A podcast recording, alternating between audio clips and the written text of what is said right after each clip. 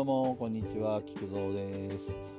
えっと今回もですねまあ適当にいろいろつぶやきっていうかあの独り言を言っていきたいと思いますのでまあ皆さんよろしくお付き合いください。で、まあ、今回の話のテーマとしてはまあ映画の話をしようかなと思いましてあの前にねツイッターでちょっとあのどんなテーマで話せばいいかななんてつぶやいたらあの映画なんてどうですかみたいな感じであのホラボドさんがねあのコメントくださって、いなと思います。まあ、そのじゃあ映画の話をしてみたらいいかなと思ったんですけどもまあまあ自分が好きな映画で一番好きな映画何って言われたらもう間違いなく答えるのが「えーと、のび太と鉄人兵団」ですね。あのドラえもんの映画になるんですけどもこれの初代。初代がすごく好き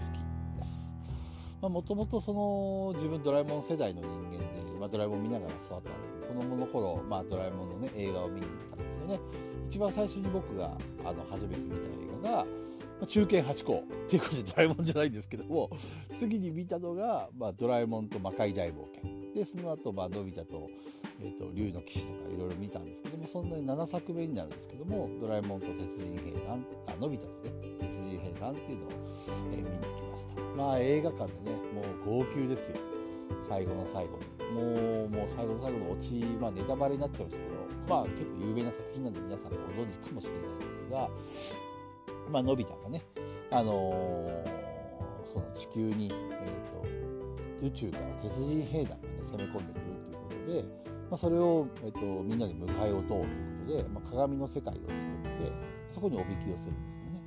で、まあ、そのリルルっていうね、あのー、向こうの先兵となる女の子のロボットがいるんですけども、まあ、それが鉄人兵団を迎え入れるために地球に来る。でその鏡の世界に基地を作ってその鉄人兵団を迎え入れてで、えーと、地球人とも奴隷にするという考え方をしてるんですよね。まあ、要は宇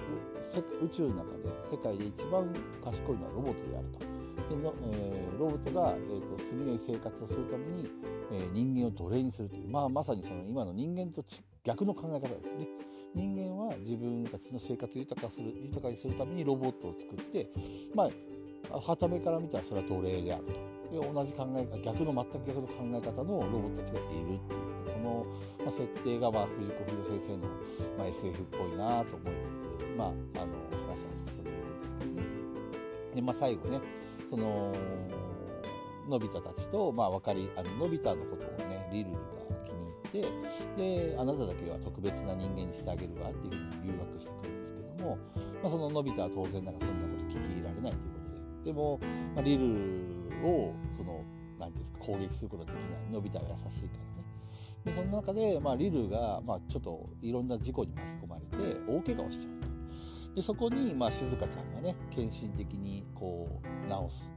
でなんでこんなことをするのかと。私は敵のはずなのになぜ直あの手助けてくれるの？って話をしたらそういう理屈にならないことをするのが人間なのよみたいな感じで、ね、静香ちゃんが言う名台詞があるんですけど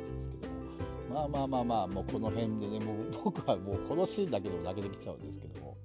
まあ最後ね、リルルがその自分たちがやってることは間違ってるんじゃないかっていうことで、ちょっと心が動くんですよね。で、最終的に鉄人兵団を裏切ることになるんですけども、まあまあまあ最後のうちはね、実際に見てほしいので、まあ、すごくいい作品ですね。やっぱりその子供の頃に泣いてで大人になってからねあの DVD をね大人買いしてあののび太シリーズ前回持ってます。で、あの、あれね、大山信代の方なんですけどね。で、まあ、リルルが、あの、その、のび太鉄人映画をね、また何回も何回も見てます。もう10回はくだらないぐらい見てます。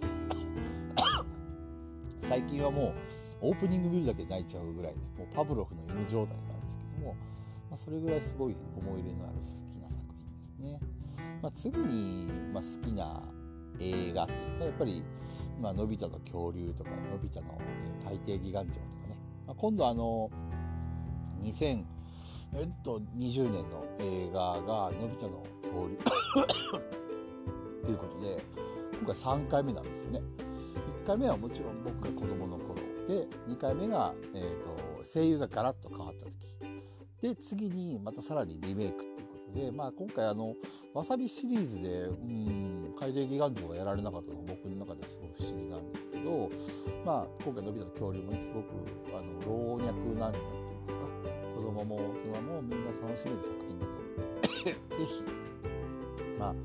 楽しみに行ってください。あの僕映画館に行くのは全然のびドラえもんの映画でしたら一人でも行けるぐらいすごい好きなの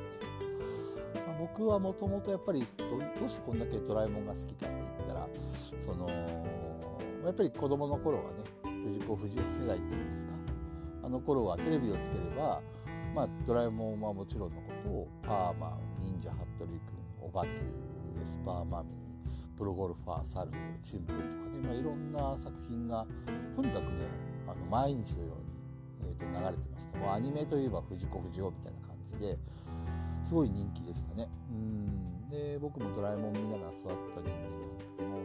やっぱりこう、まあ、大人になってね、まあ、ドラえもんずっと好きだったかって言ったら実はそうじゃなくて、まあ、一回離れたことっていうかしばらくねあのドラえもん興味をなくしたこともあったんですよね。ただまあ30を超えてそのドラえもんのあの単行本とかを懐かしいなって感じで見たんですけども、ま、その子供の頃の思い出が蘇りつつその子供の頃には分かんなかったそののび太とドラえもんの関係性っていうんですかそのそういうのがすごく感じたんですよね。そののび太はねやっぱりいつもジャイアンにいじめられてでドラえもんって言ってドラえもんに、えーと、助けを求めてドラえもんのアイテムで、まあ、ジャイに復讐したりもしくはのび太自身がちょっと、ね、調子に乗っちゃって痛い目を見たりっていうパターンが続くんですけども、まあ、作中の中にね、あののび太はのび太で、まあ、このままその道具に頼ってていいんだろうかってねこう自問自答する時があるんですよね。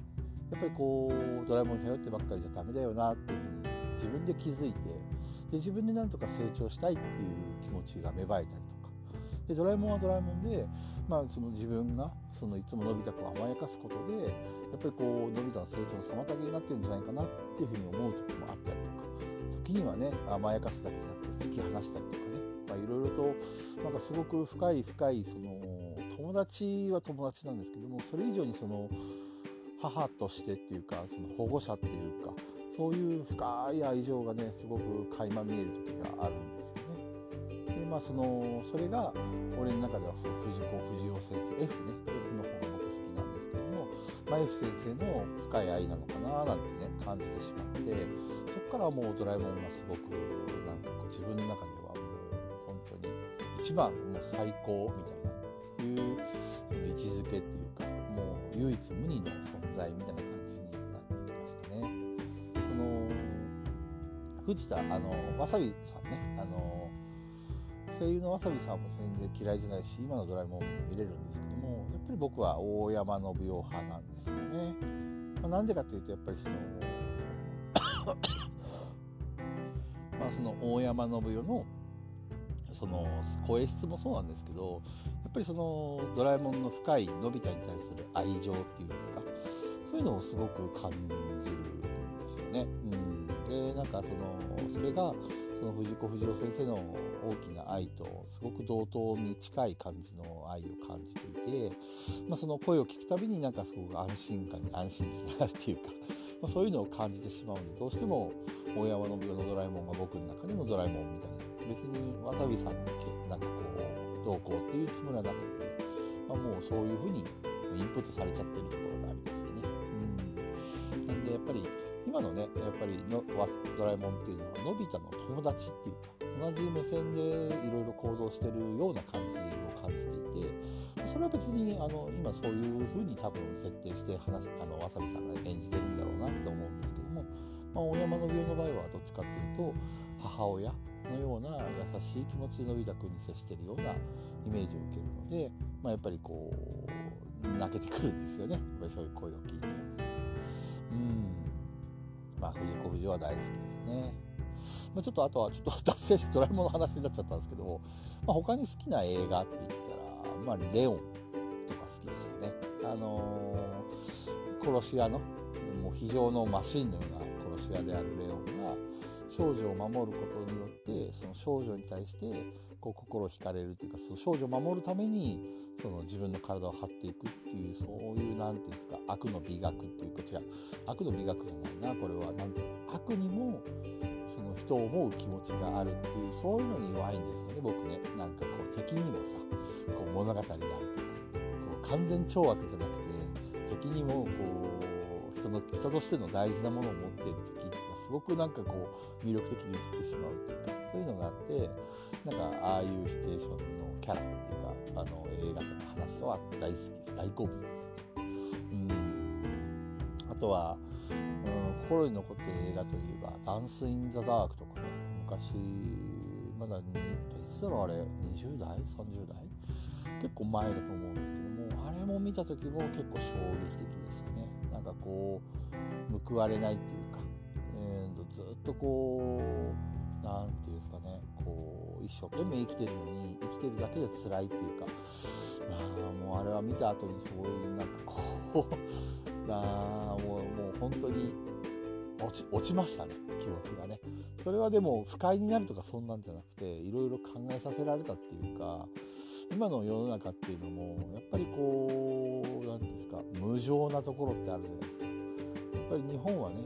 戦争が終わってしばらく平和な世界が続いてますから、まあ、そこまでねあの空母の、まあ、世の中にはもうそういった人もいるのかもしれませんけど、まあ、一般的にはそういう空母が食えるというかあの戦争とは無縁みたいな自分の行動いかんで幸せにも不幸にもなれるっていうそういうのがあると思うんですけどやっぱり世の中にはやっぱりそうじゃなくて、え、何をしてもやっぱ不幸にしかならないっていうそういうのもやっぱりあるんだろうなって思うとなんかねあの映画はいろいろと考えましたね。こう自分の生き方っていうんですか。うん。それでもねやっぱりまあ性善説じゃないですけども人様にね後ろ指さされるようなことはなるべくしないでいきたいなとは自分自身思いますけどね。うん。まあそんな映画です。まあ言うて僕あんまり映画は見ない人間なんで、まあ、映画を語れって言わまあまあまあまあもう一つ語るとしたら最近見た映画ですと「ドラゴンクエストの」あの「ユアストーリー」っていう映画を見ました。で僕ねドラクエが大好きな人間なんで、まあ、ドラクエシリーズも全部やってますしあの最新作もねドラクエ11もやりましたしあのドラクエ10もね、えー、初めてやったネットゲームだったんですけどすげえドハマりして、まあ、2年間で4000時間つぎ込みましたね。別にあの仕事辞めて ネット配信だっただけじゃなくてちゃんと仕事もしてたんですけども、まあ、もう18時の定時になったらまず家の近くの100均ショップに寄ってであの特に週末の金曜日なんか食料買い込んでで金土日もずっとドラッグやってるみたいなそういう生活をね 2年間ぐらい続けたことがありますね。で年間で4000時間4000時間すごい時間ですよね。まあまあまあまあちょっと話達成しましたけど、まあ、それぐらいドラクエが好きで。でそのドラゴンクエストをね Your Story をやるっていうことでしかもあのドラえもんのねスタンドバイミーっていうねあのこう CG を使った映画があったんですけどまあまあまあまあまあ僕結構あの映画は好きなんですよね。あのいろんな話の詰め合わせって言われたそれまでなんですけども、まあ、そのよくうまくつなげてるなと思ってであれはすごく最後ドラえもんのねあのオチっていうか帰ってしまうっていうところの話はねもう本当に僕の大大好きなシーンなのでやっぱり泣かずにはいられなかったっていうか。でその監督が「ドラゴンクエスト Your Story」を作るという話を聞きつけてしかもねお題が「ドラクエ5」ですよ。あのあのドラクエシリーズの屈指の名作と言われてる「ドラクエ5」